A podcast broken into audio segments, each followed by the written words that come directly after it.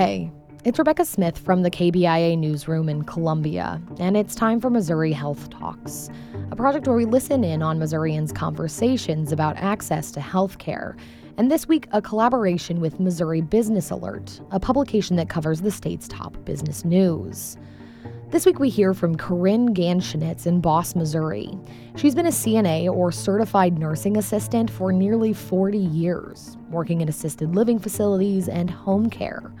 She spoke about the shortage of CNAs in Missouri and how that could impact our healthcare systems and the care that patients receive. Here's Karren. There has been a lot of shortages, um, more um, due to the pandemic. And I really feel that shed a light about the shortages, but the shortages have always been there. Um, there's a lot of CNAs that are leaving the field due to lack of support by their management, by their administrators. Um, they're leaving because of the rate of pay. And it's really um, causing a lot of issues in long term care and in home health. And it's really putting our elders that we care for in a predicament that could cause harm. We are the backbone to uh, long term care, assistant living, home health, home care, hospice. We do everything that most people do not care to do. Um, it is a low paying job, but it's not all about the money. It's having the compassion to be so involved and be connected in our residents and clients and patients' lives on a daily basis. And without us, they're going to be lost because your doctors are not going to do that bedside care that needs to be done. Without us, I am really afraid there won't be that care that is needed for our elders to survive in this world. They're going to be forgotten without us.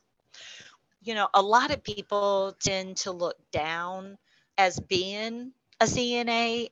Um, we do get asked a lot, why don't you want to go on and be an LPN or why don't you want to go on and be an RN? And I think a lot of people need to stop saying that because being a CNA is a very rewarding career. You know, we don't get the spotlight all the time. And the other thing is, um, you know, as CNAs, we do not judge who we take care of.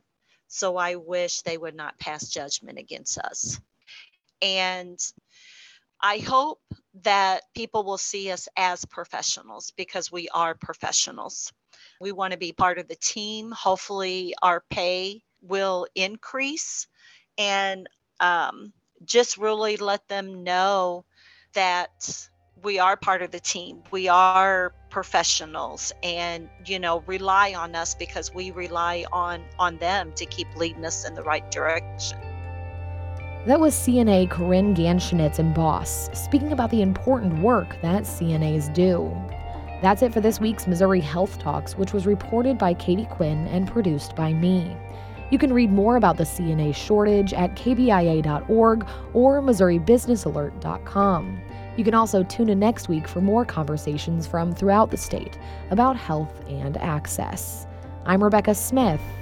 Thanks for listening.